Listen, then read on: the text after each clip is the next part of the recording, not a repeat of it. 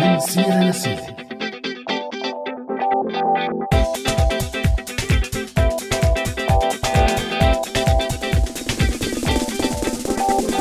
يسعد مساكم مستمعينا مستمعي راديو سوريالي بحلقة جديدة من برنامج من سيرة لسيرة. معي أنا عزة وكمان معي همام من وراء المايك. مساء الخير همام مرحبا عزة يسعد مساك ومسا كل مستمعينا عبر هوا راديو سوريالي وبالبداية قبل ما نبلش حلقتنا بدنا نترحم على كل شهداء الثورة.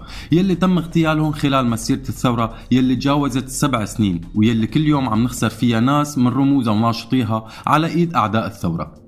السلام لروحهم ومنخص بالذكر اليوم الناشطين بارزين من نشطاء الثورة تم اغتيالهم مؤخرا بمدينة إدلب وهن رائد الفارس وحمود الجنيد. وهذا هو بالضبط موضوع حلقتنا لليوم عن اغتيال واعتقال الناشطين والصحفيين والإغاثيين والحقوقيين وغيرهم بمناطق الشمال السوري الواقعة تحت سيطرة هيئة تحرير الشام أو جبهة النصرة سابقا.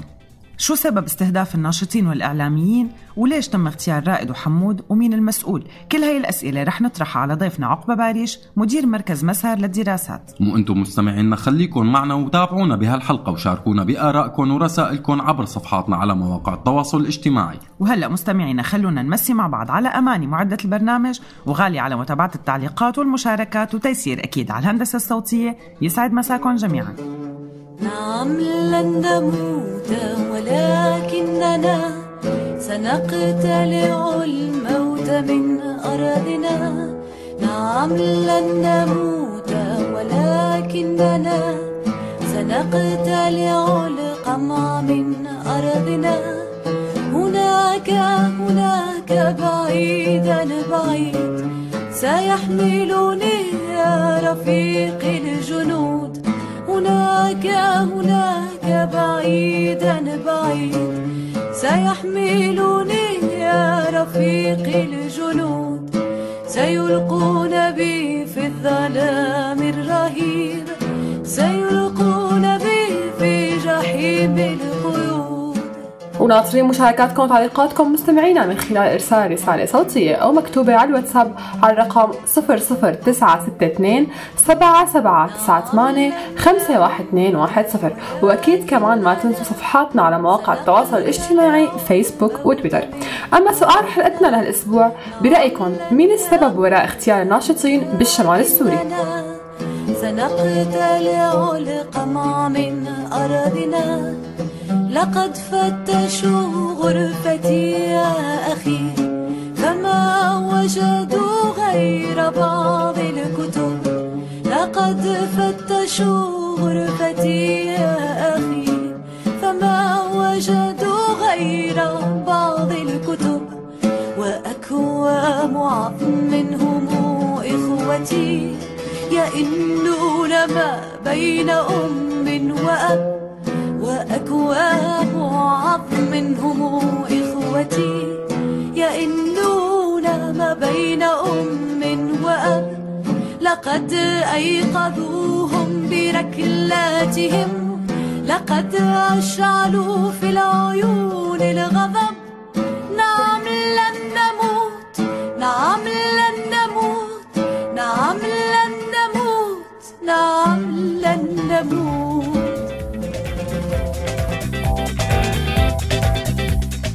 ورجعنا لكم مستمعينا. أنتم عم تسمعونا من راديو سوريالي وببرنامج من سيرة لسيرة. معي أنا عزة ومع زميلي همام. وحلقتنا لليوم عم نحكي فيها عن استهداف الناشطين بالشمال السوري بالاعتقال والاغتيال. وفقراتنا لليوم مستمعينا بتبدأ بسكتش درامي لأبو فاكر وأم جوزيف. رح نسمع فيه ليش خايف أبو فاكر على رفيقه يلي بيشتغل ناشط مدني. وبالمنقوشة رح تحكي لنا رئيفة عن قصة مثل دخول حمام ومثل طلوعه وبليرة ورا ليرة رح تحكي لنا كارولين عن أهم مشاريع البناء العمراني يلي رح ينشغل عليها بدمشق بالفترة الجاية ونفقاتها.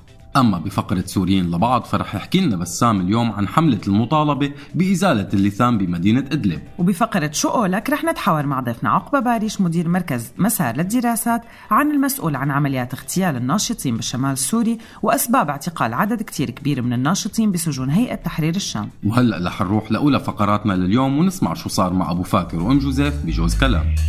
جوز كلام.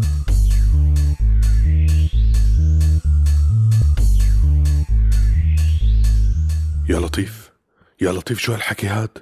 لك معقول شو بك أبو فاكر خير؟ شو بك وقعت لي قلبي؟ لك مفاكر هذا زياد لك زياد مات؟ يا لطيف شو هالحكي؟ إيه والله تعي شوفي الفيسبوك كله مطروش بوستات عنه. لا حول ولا قوة إلا بالله. الله يرحمه إلهي. بس دخلك ذكرني مين زياد.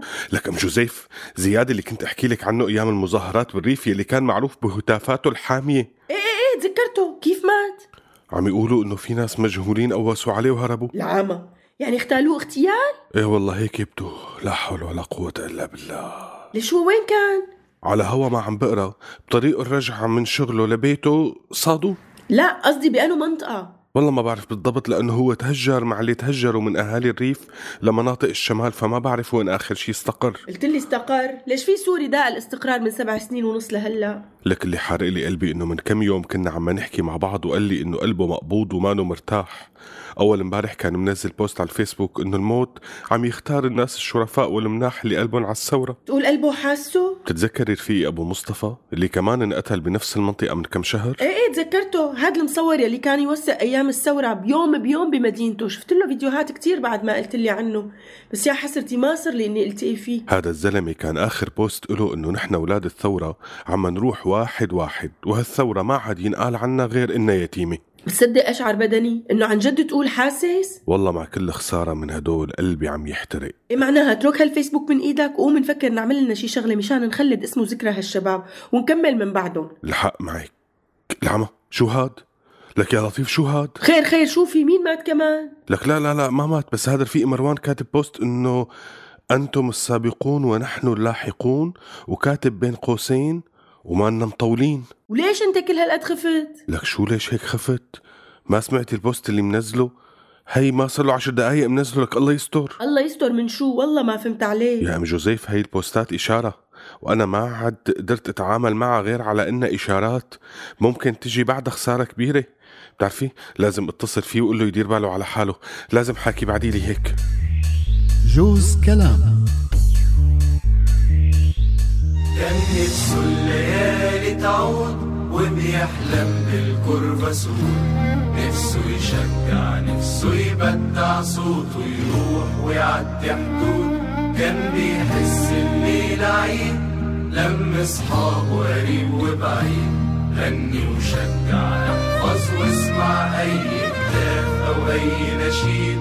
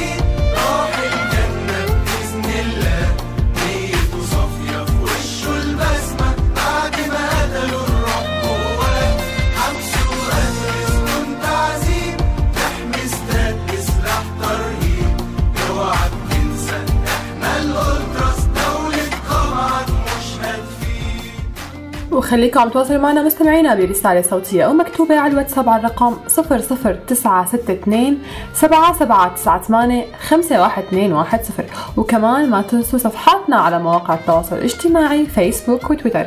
سؤال حلقتنا لهالأسبوع برأيكم مين السبب وراء اغتيال الناشطين بالشمال السوري؟ هو عليا بحلو ومر يكون بتشرت العمر. ما تخيلتش إن في يوم آخر القصة يكون في ممر. فرساننا اسود ما يخافوا الموت في يوم هنعود. اسمع صوت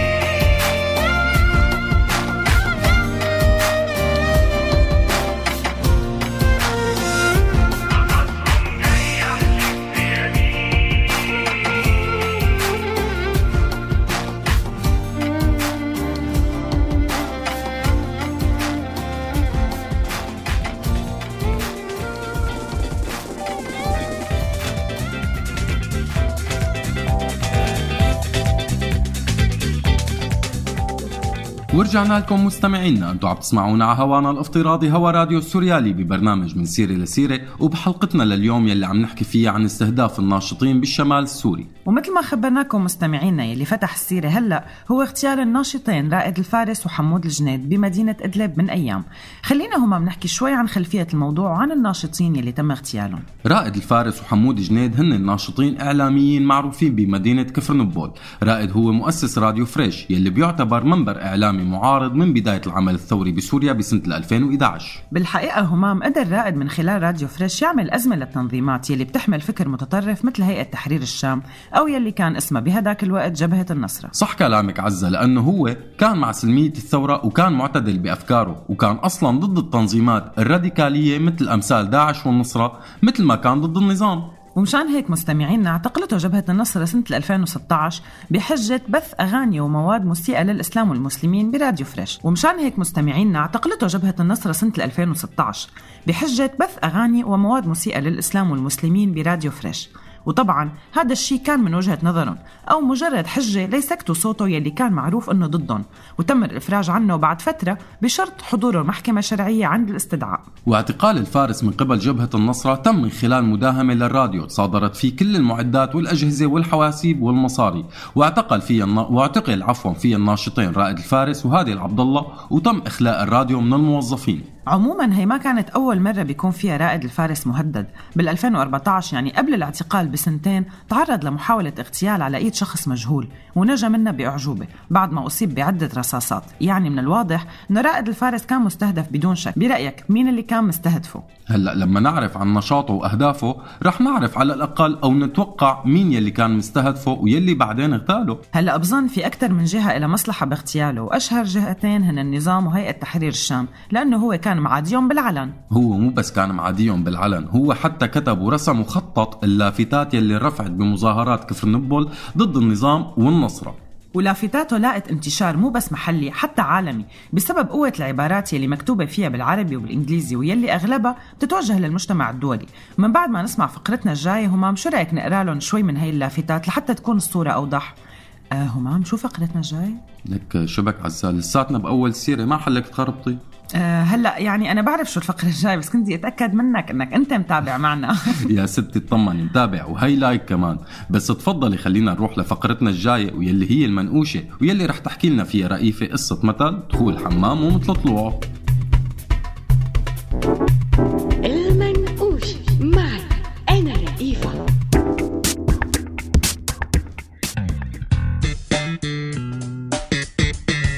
مرحبا جايبت لكم اليوم مثل كتير معروف. منحكيه كتير ومنسمعه أكتر. منقوله وقت بيتورط شخص بمشكلة ما كان مبين ببدايتها أي شي مو طبيعي وبيصير إنه يخلص من هالورطة صعب كتير. أكيد عرفتوا للمثل فوت الحمام مو مثل طلوعه. بس يا ترى شو قصة هالمثل؟ ليش؟ ووين انحكى؟ ومين حكى؟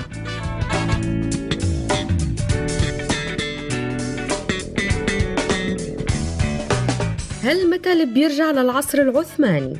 بوقتها قرر شخص إنه يفتح حمام تركي جديد. ومثل ما بتعرفوا حمام السوق بهداك الوقت كان له طقوس وعادات بتتمارس فيه. وكل عرس بيمرق منه وكل طهور بيعدي فيه. والأفراح والليالي الملاح. كلها كانت تمرق من حمام السوق. هذا طبعا غير وظيفته الأساسية واللي هي إنه الناس بتفوت بتتحمم فيه.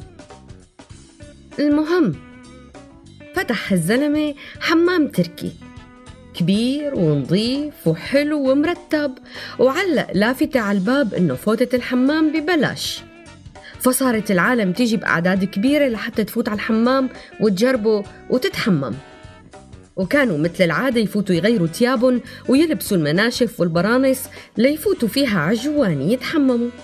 ويعطوا أواعيهم لشغيلة الحمام ليحطوها بالغرفة المخصصة.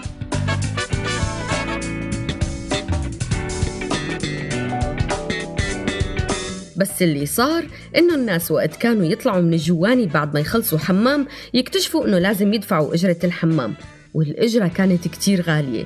هون كانوا يتفاجئوا الزباين إنه صاحب الحمام غير رأيه بس صاحب الحمام كان يواجههم ويقول لهم إنه اللافتة على الباب مكتوب عليها إنه فوتة الحمام ببلاش بس مو طالعة منه لأنه فوتة الحمام مو مثل طلوعه.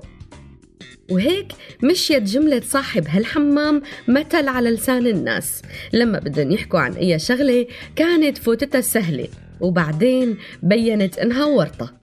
وهلأ انتو حكوا لنا عن مواقف صارت معكم وحكيتوا فيها هذا المثل. المنقوش معي أنا رئيفة عامل حاله مو عرفان. بيقتل وبيضرب بجنان. عامل حاله مو عرفان.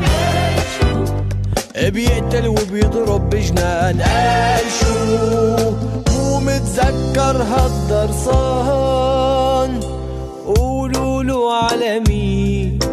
هاد كان زمان. وأنتم معنا مستمعينا عم تسمعوا برنامج من سيرة للسيرة على هوا راديو سوريالي ناطرين مشاركاتكم وتعليقاتكم بإرسال رسالة صوتية أو مكتوبة على الواتساب على الرقم 00962 7798 512 وكمان فيكم تتواصلوا معنا من خلال صفحاتنا على مواقع التواصل الاجتماعي فيسبوك وتويتر سؤال حلقتنا كان برأيكم مين السبب وراء اغتيال الناشطين بالشمال السوري؟ معنا أحد التعليقات على صفحتنا على الفيسبوك سيمون أحمد عم بيقول المسؤولين عن الأمن بالمنطقة. وبيقول لك غفلان. قولوا له يا حزين هاد كان زمان.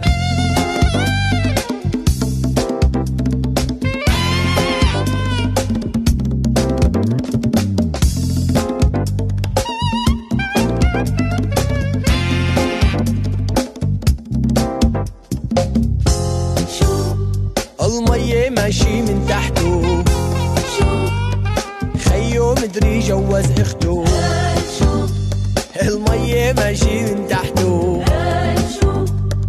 خيو مدري اخته قال شو ما بيعرف بخته من تخته.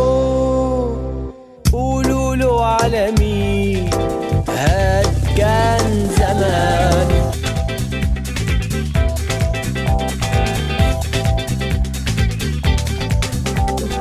ورجعنا لكم مستمعينا أنتم عم تسمعونا على هوانا الافتراضي هوا راديو السوريالي وببرنامجنا من سيرة لسيرة. معي أنا عزة ومع زميلي همام. بحلقة اليوم عم نحكي عن استهداف الناشطين بمناطق الشمال السوري مين وراء عمليات الاستهداف وليش. وكنا عم نحكي عن اغتيال الناشطين رائد الفارس وحمود جنيد. وقلنا إنه فارس كان يدير راديو فريش أما حمود فكان مصور فيه. وقلنا كمان إنه رائد كان يكتب اللافتات اللي بتنرفع ضد النظام والنصرة مشان هيك لقبوه بمهندس اللافتات. وانعرفت لافتاته على مستوى العالم بقوة العبارات المكتوبة فيها باللغتين العربية والإنجليزية ويلي كانت تخاطب المجتمع الدولي. من عبارات لافتاته مثلا السلطة وصراعاتكم وأنتم عنا منسلخون. لا تتوحدوا وتنازعوا لنلعن قبوركم أيها العابثون. وبلافتة تانية الدولة الإسلامية في العراق والشام لن نحررها لتحكموها. ارحلوا عنا وذرونا وكمان من عباراته في عبارة على واحدة من اللافتات بتقول سنعلمكم معنى الصمود سنعلمكم أن الحجر يؤكل وأن البرد أجمل وأن الموت أفضل فلا تحاوروه. يعني فعلا عن جد عبارات بتهز الواحد هز. على العموم المتظاهرين بإدلب كملوا اللي بلشوا رائد الفارس. وبمظاهرة طلعوها أبناء المدينة احتجاجا على اغتيال رائد وحمود حملوا لافتات انكتبت عليها عبارات ما بتقل قوة وصلابة عن لافتات رائد. مثلا شوف هي العبارة قتلتموهم ولكنكم لم تقتلوا فكرهم. الثورة فكرة والفكرة لن تموت. وبعض الجمل كان فيها تلميح أو حتى اتهام غير مباشر لجبهة النصرة بمقتل حمود ورائد مثل يا من وليتم أنفسكم بقوة السلاح أين أنتم من الجريمة التي حصلت وماذا فعلتم؟ أم إنكم شركاء؟ وعلى سيرة التلميح والاتهام فبالحقيقة من الساعات الأولى لمقتل رائد وحمود توجهت أصابع الاتهام لهيئة تحرير الشام. طبيعي أصلا أنه يكون متهم الأول ويمكن الوحيد هيئة تحرير الشام. خاصة أنه مو أول مرة وأنه انهددوه أكثر من مرة واعتقلوه أكثر من مرة. بس إنه شو مصلحتهم يغتالوه؟ سياسة كم الأفواه تماما لما مثل النظام يقتل كل معارضينه وكل اللي بيقولوا له لا ليصير عنده مملكة من المؤيدين المقموعين. والله مزبوط كلامك يا عزة. بس على سيرة المملكة هو شكله عن جد ناوي يعملها مملكة بغض النظر عن كل شيء يعني عن كل الانتهاكات والمصايب يلي عم بتصير بالجبهة الثانية من البلد. يلي بيطلع على هالبلد على فكرة بفكرها كوكبين مو بس بلدين وكل كوكب ما له علاقة بالتاني. إيه ومع تغيير التركيبة السكانية واستملاك العقارات حلم المملكة رح يتحقق بالمشاريع العمرانية بدمشق يلي كلفتها ملايين الدولارات. أنو مشاريع؟ لك شو بكي أنو مشاريع؟ ما سمعتي بماروتا وباسيلا؟ لا مين هدول؟ آها هدول أسماء مشاريع ضخمة من المفروض أنهم يبلشوا شغل عليها بدمشق. ولتعرفي أكثر خلينا نروح لفقرتنا الجاية نسمع كارولين شو بدها تخبرنا فيها. ليرة ورا ليرة. معي أنا كارولين.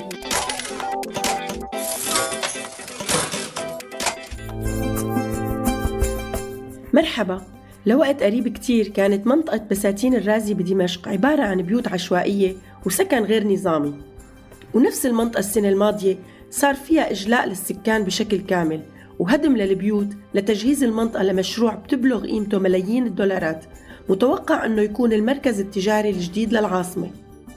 بحجة إعادة تخطيط الأحياء الفقيرة والمناطق المدمرة وجذب المستثمرين من القطاع الخاص للانضمام لمهمة إعادة الأعمار العالية الكلفة بشكل كبير ومع سن قوانين جديدة للملكية قدر النظام السوري يخلق مناطق تشترك فيها الحكومة ورجال الأعمال بملكية الأحياء وإعادة تطويرها. أما المختصين والمحللين فبيقولوا أنه هذا النوع من المشاريع الهدف منه تعزيز سلطة النظام بعد الحرب. المهم هالمشروع الضخم اسمه ماروتا. وهو أكبر مشروع استثماري بسوريا. ومثل ما قلت لكم هو بحي بساتين الرازي جنوب غربي دمشق واللي هي منطقة اشتهرت بالزراعة على مدى العقود الماضية. وسكنتها مجموعات فقيرة من السوريين ببيوت مو مرخصة.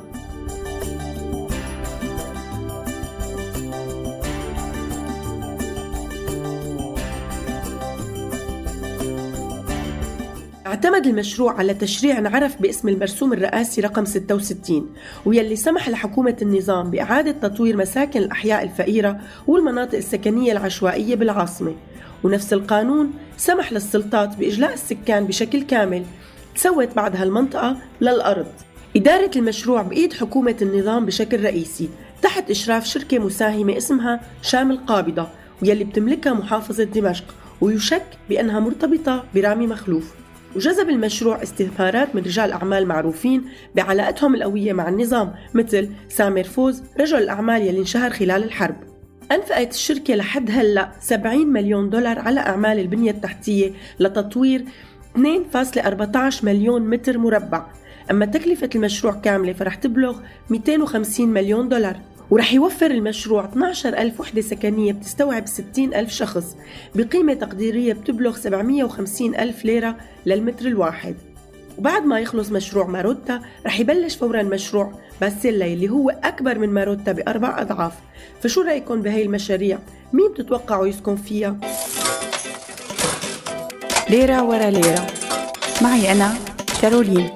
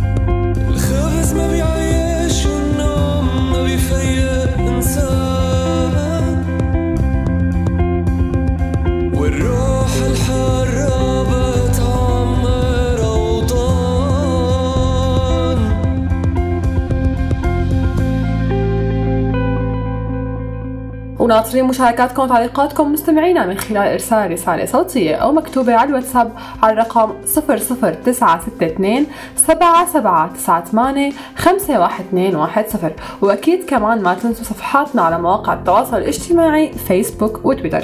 أما سؤال حلقتنا لهالأسبوع برأيكم مين السبب وراء اغتيال الناشطين بالشمال السوري؟ وكمان معنا أحد التعليقات أحمد عم بيقول المسؤولين هن جبهة النصرة. أما أيمن عم بيقول الطاسة ضايعة وما عاد حدا عرف ولا عاد في أمن بالأساس. شكرا أصدقائي على مشاركاتكم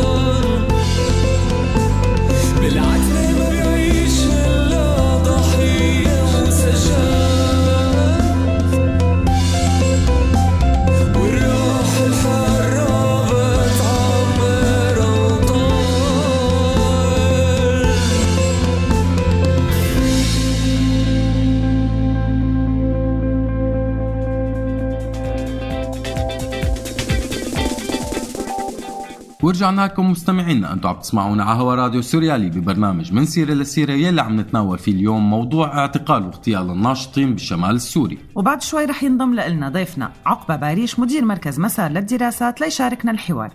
يلي بدي يقوله همام انه رائد الفارس وحمود جنيد هن مو أول اثنين من الناشطين البارزين يلي بيتم استهدافهم. في عشرات من الناشطين معتقلين بسجون الهيئة وعشرات تم اغتيالهم. ويمكن من أكثر الناشطين يلي كمان نتذكرهم هو خالد العيسى يلي, يلي كان عفوا يصور المعارك والانتهاكات يلي تنفذها كل الأطراف بحق السوريين. وانقتل بسنة 2016 بعبوة ناسفة. استهدفت البيت يلي كان ساكن فيه مع الناشط هادي العبد الله. ومثل ما بنعرف إنه هادي العبد الله قام منا بالسلامة بس للأسف خالد توفى بعد يومين لأنه كان في شظيه عفوا براسه فكان من الصعب إنه ينفذ الله يرحمهم كلهم.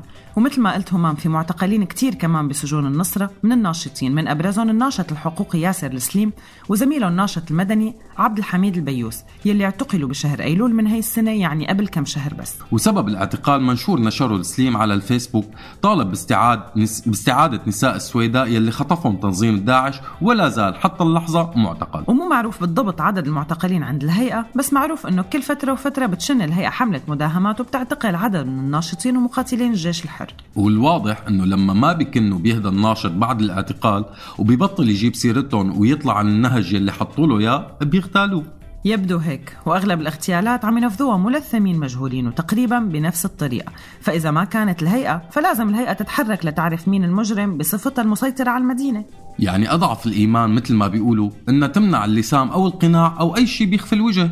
ورغم كتير من المطالبات بهالشيء بس ما صار. طيب خلينا ما نحكي عن الموضوع أكثر من هيك لأنه بسام رح يحكي لنا عن الموضوع بفقرتنا الجاية سوريين لبعض. سوريين لبعض. معي أنا بسام داوود لنحكي عن مبادرات أنفية السوريين للسوريين. مرحبا. السوريين لبعض هن السوريين اللي بيدعموا بعض وبيدافعوا عن بعض وبيحموا بعض. واليوم رح نحكي عن السوريين اللي بيحموا بعض. بعد حادث اغتيال واحد من أهم نشطاء الحراك المدني بمدينة كفرم بالجنوب إدلب وهو رائد الفارس ومعه المصور حمود جنيد تم إطلاق حملة من قبل السوريين بالشمال السوري وبشكل خاص بالمناطق التابعة لسيطرة هيئة تحرير الشام للمطالبة بمنع اللثام بهديك المناطق وتجريم اللي بيلبسه. وأطلقوا شعار الملثم شخص أضمر شرا فأراد أن يخفيه. لأنه رائد وحمود تم اغتيالهم بعيارات نارية على أيدي مجهولين ملثمين ترافق مع الحملة هاشتاجات انتشرت على مواقع التواصل الاجتماعي أبرزها انزعوا اللثام ولا للثام وهي الحملة ما إجت بس بسبب اغتيال الناشطين وإنما لأنه كتير من الظواهر ظواهر الخطف والسرقة والقتل والتفخيخ بمحافظة إدلب عم تكون على أيدي مجهولين ملثمين وسط حالة من الاستياء العام.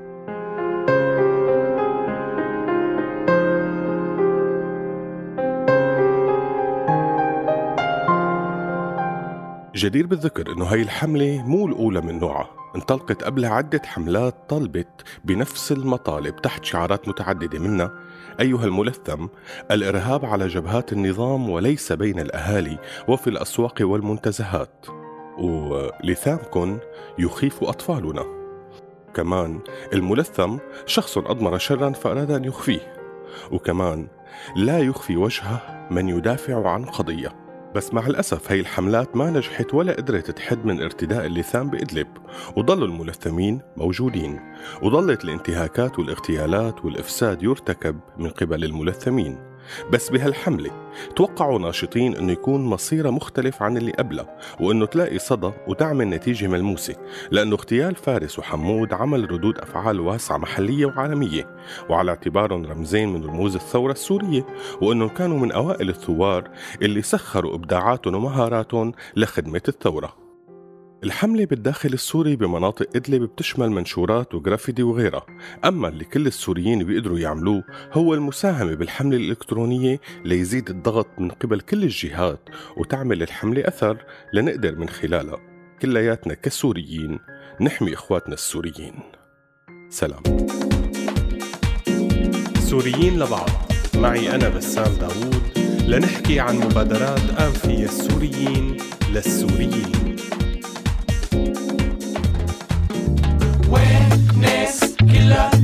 اللي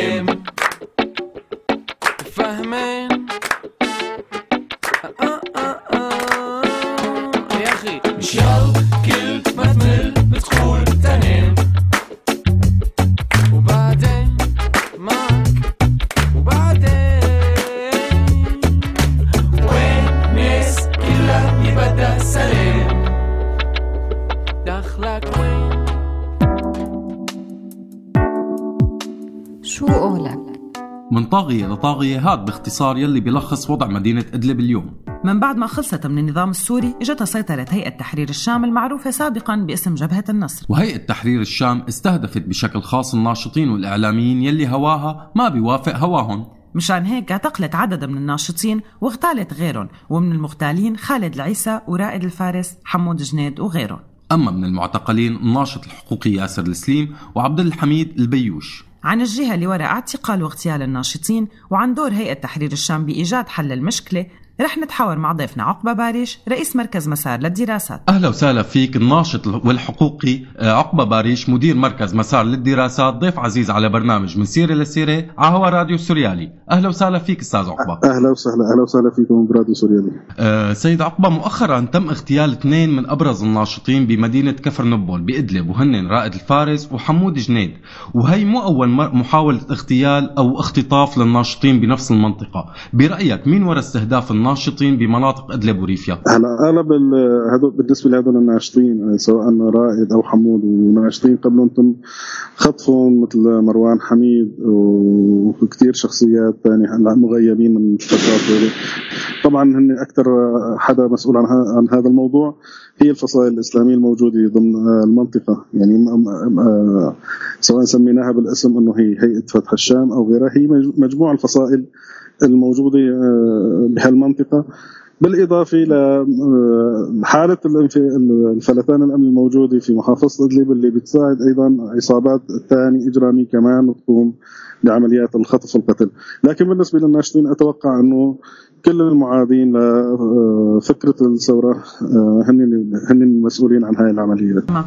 طب برأيك شو هي الأسباب اللي خلت رائد وحمود يكونوا محل استهداف وشو الأسباب اللي بتخلي أي ناشط يكون محل استهداف؟ هلا تحديدا آه، سواء رائد أو حمود أو غير ناشطين ما, ما, ما فينا نحدد الأسباب المباشرة ل آه، إنه نحدد لكل حدا أسباب خاصة فيه بشكل عام أنه هذا الخط المدني الموجود ضمن المحافظة آه، في محاولات للقضاء آه، عليه بشكل كبير لأنه حاليا هو اللي عم يعمل آه، ممانعة لسيطرة السواد على المحافظة مهم. طيب من جهة تانية سيد عقبة في في عدد من الناشطين والحقوقيين معتقلين عند مثلا جبهة النصرة مثل أمثال حقوقي ياسر السليم مثلا هل في فينا نعرف مثلا الأسباب عن اعتقال الناشط ياسر السليم مثلا شو أسباب اعتقاله؟ هلا أعتقد ياسر الأستاذ ياسر السليم آه، تم اعتقاله بعد مشاركته في آه، المظاهرات اللي كان آه، اللي رجعت نشطت بالفترة الأخيرة فهو كان حامل لوحة بتطالب بال- بالكشف عن مختطفين آه، السويدة فبالنسبة لياسر السليم هو شخصية يعني يعني بيحب يشوف آه، سوريا مثل مثل ما إنه وطن واحد لكل السوريين. في آه، الطرف المقابل لا ما بده هذا الكلام. آه، بده آه، آه، تقسيم سوريا. آه، وصبغ سوريا المناطق اللي خارجة عن سيطرة النظام بالسواد. يعني أعتقد آه، هذا هو سبب مباشر آه، آه، يعني مثل ياسر سليم تم اعتقاله في ناس تم تصفيتهم. يعني ما بدنا نقول كل ناشط هو حظه لكن للأسف هي الفكرة هيك إنه في ناس بيتم اختطافهم في ناس بيتم قتلهم. علما إنه المختطفين كمان عم يذوقوا عذاب كثير يعني ضمن هاي المعتقلات. للأسف. للأسف. كمان سيد عقبة عمال موظفين الإغاثة كمان ما خلصوا من الموضوع. مؤخرا اعتقلت هيئة تحرير الشام مسؤول إغاثي بمنظمة بنفسج يلي هو عبد الرزاق عوض بتهمة الاختلاس. برأيك آه، شو هي الأسباب الحقيقية من وراء الاعتقال؟ هلا أغلب آه، بالنسبة لعملية اعتقال الأستاذ عبد الرزاق آه، بصراحة آه، حكومة الإنقاذ عم تحاول تسيطر على آه، على موارد آه، إنه تح- تحصل على موارد من عن طريق المنظمات فهذا الموضوع بيسبب إشكاليات للمنظمة إنه ممكن هاي المنظمة تتهم إنها بتقوم بدعم آه، الإرهاب. فهي غير قادرة على آه، إعطاء آه، أي شيء لحكومة الإنقاذ اللي هي مصنفة إنه هي حكومة هيئة فتح الشام. وبالتالي أي تعامل معها هو تعامل مع مع الإرهاب. هاي الممانعة هي اللي سببت يبدأوا ب طبعا لتبرير عملية اعتقال عبد الرزاق عوض أو غيره فبده يتلفق له تهم بالفساد طبيعي. طيب آه، سيد عقبة غالبا عمليات الاعتقال والاغتيال بينفذوها ناس مجهولين أو ملثمين آه، شو سبب توجيه أصابع الاتهام بأغلب الحالات لجبهة النصرة أو هيئة تحرير الشام؟ أول شيء بالنسبة لموضوع ال- لهيئه فتح الشام اعتقال رائد وحمود ما حد كان ملثم مهم. آه كانوا مكشوفين. آه، ما يعني ما كان في حدا ملثم و- وقدام الناس تمت العملية وما كان يعني في ضل في ناشط كان موجود بالسيارة مع رائد وحمود وما زال مو- يعني موجود بكفرنبيل يعني تحت حراسة الهي وحراسة المدنيين في في في مدينة كفرنبيل ما زال موجود. فأعتقد آه، اللسان يعني هي فكرة اللسان بالأساس آه، مين اللي أوجدها غير هدول الفصائل؟ وبالتالي صار أي حدا يحط هذا اللسان ينحسب عليهم لكن بعملية تصفيت آه، را- رائد وحمود ما كان في لسان ابدا كان في ضرب إطلاق مباشر وقتل عمد يعني مباشرة بدون أي لسان أو تغطيه للوجه طب آه، في هي أي إحصائية ب- بتعرفها لتقدير عدد المعتقلين بسجون النصرة جديدة إحصائية حديثة؟ والله بقى ما بتوقع في احصائيه لأنه ما في احصائيه ابدا لأنه آه، في كثير مغيبين وتم تغييبهم في مناطق يعني آه، مثل ما بيقول السيطرة فيها مشتركة لأكثر من فصيل. فصعب انه تقولي مين اللي خطفوا أحرار الشام مين اللي خطف مين ممكن يكون انخطف نتيجة عمليات آه، جنائية. يعني في مثلا هلأ عصابات آه، بتتلتم وبتحط شعارات هيئة تحرير الشام. وهن عبارة عن إنه عصابات يعني عصابات آه، جنائية. ب- هدف الخطف والسلب واخذ الفد- الفديات. يعني هاي آه، منتشره حاليا نتيجه يعني تستغل هذا الوضع الأمني آه، ال- الوضع الفلتان الأمني الموجود ضمن المحافظة. فما بتقدري تاخذي إحصائي إنه فلان يعني نحن بنريد إنه إنه مثلا نعرف إنه كل حدا وين موجود. اللي عم يتم اعتقالهم عن طريق المحكمة مثلا مثل عبد الرزاق عوض إنه تم استدعائه إلى المحكمة وتم اعتقاله من هنيك ياسر سليم نفس الشيء بس في ناس عم يتم اختطافهم بدون ما مين الجهة. وبعد فترة في منهم إنه بيطلع إنه اللي وراهم هي عبارة عن عصابات عم تطلب فدية مهم. طيب. آه، سيد عقبة في بعض الأقوال بتتوقع أنه جبهة النصرة ممكن تحط إيدها بإيد النظام وتسلمه إدلب آه، شو رأيك آه، بهذا الاحتمال هل هو وارد يا ترى؟ أعتقد الموضوع أدلب هو خارج خارج فكرة النظام يعني خارج صلاحيات النظام والنصرة مع بعض الموضوع أدلب هو شيء ضمن تفاهمات دولية بيصير أما موضوع الاتفاق آه، في اتفاقية بينه وبين روسيا على موريك وفي اتفاقيه بينه وبين إيران على بالعيس على معبر العيس. فالنصره يعني هاي هي امكانياتها لكن موضوع تسليم أدلب أو غير أدلب فهذا موضوع ضمن تفاهمات دوليه أعتقد ما له علاقة في هذا الموضوع خصوصا أنه في رغبة تركيا بالسيطره على أدلب لكن البطء آه، السيطرة التركي نتيجة أنه في أكثر من من عامل آه، أو عامل ضغط على الأتراك سواء شرق الفرات أو ضمن الفرات أو بإدلب. تمام. طيب آه، إذا رح نشهد بالفترة الجاية القريبة أو البعيدة تفكيك لجبهة النصرة شو هو السيناريو المحتمل برأيك؟ والله آه، مستحيل حدا يتنبأ في سيناريو يعني هلا مثل يعني لاحظي مثلا داعش بعد ما دخلوا على- على الرقة. ما شفنا جثث وما شفنا توجه المقاتلين لأي جهة. صار ينحكى إنه في مقاتلين سلموا نفسهم تم تسليمهم لدولهم. روايات تعددت وما طلعت ولا رواية رسمية تقول وين راحت الأعداد الآلاف المؤلفة من مقاتلين داعش بعد ما دخلوا آه، إنه دخل آه، دخلت قوات قصد على الرقة. فنفس الشيء بالنسبة إلى موضوع النصر ما حد بيقدر يتكهن أو يتوقع وين آه، شلون راح يتم تفكيكهم. هل هو مثلا آه، في قسم منهم انه آه، مثل ما بيقولوا الحمائم الموجودين عنهم يدخلوا فصائل ثاني والصقور يتم تصفيتهم وقتلهم أو اغتيالهم ممكن. هل يمكن ترحيله ممكن. يعني كمان هذا تفكيك النصر هو جزء من التفاهمات الدولية على محافظة إدلب.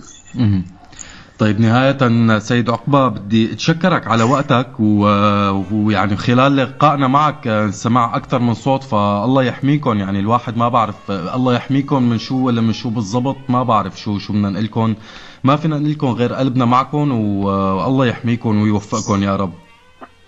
آمين آمين. الله يعطيكم العافية. يعطيكم ألف عافية. شكرا كثير. يعطيك العافية. يلا صوته وميض بيمحي عتم الليل الشارد بلحظة شو اللي صار؟ صار الوقت اترك هالرحم البارد أنا مولود النار. عينه عالضحية بيعرف لوين يسدد. بلمسة عالزناد لمسة موت أنا لازم فورا نفذ. هذا دوري بالحياة.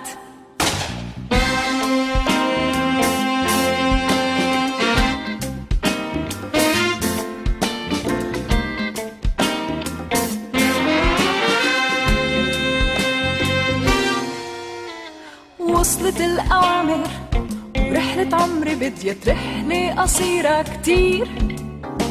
بتبدأ بالبارودة تخلص بالهدف الميت على أغلب تقدير. عكتف الريح بسافر مثل البرق السفرة بوصل للمكان. بتردد لحظة وحدة بلاحظ بعيونه نظرة هي نظرة إنسان. رافع بإيده الكاس من حوله كل الناس يا ترى كان بيعرف معنى الموت؟ عوجهه كانت مرسومة أحلى ابتسامة؟ معقولة هو يكون هدف المقصود؟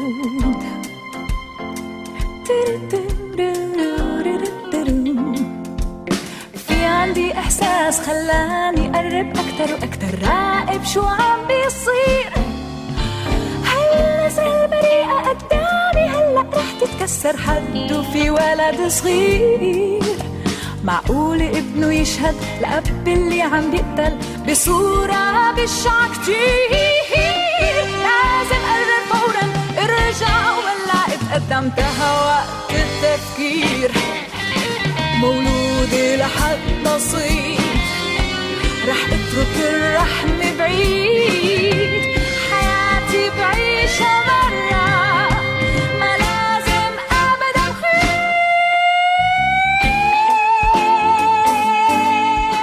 ولهم مستمعينا بيكون خلص مشوارنا لليوم. بدنا نشكركم على استماعكم تواصلكم ومشاركتكم. ضمن بخير وأمان وسلام وبنشوفكم الأسبوع الجاي. وأنا ختاما بدي أشكركم مستمعينا وبدي أشكر أماني معدة البرنامج وفريق الإنتاج براديو سوريالي وغالي على متابعة التعليقات وتيسير على الهندسة الصوتية. وهلأ رح ودعكم على خير وعلى أمل اللقاء. كنت معكم أنا عزة. وأنا همام.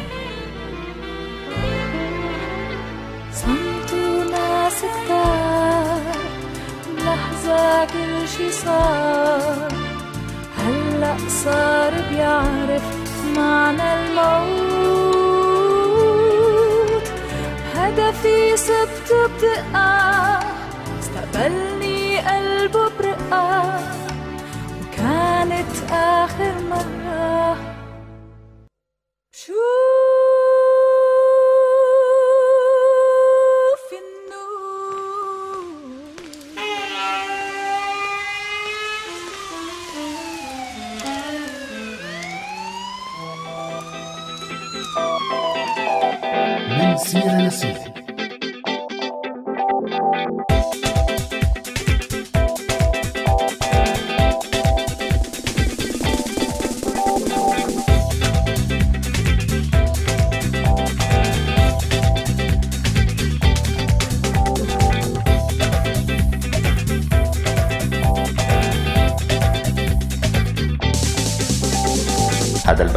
من إنتاج سوريالي 2018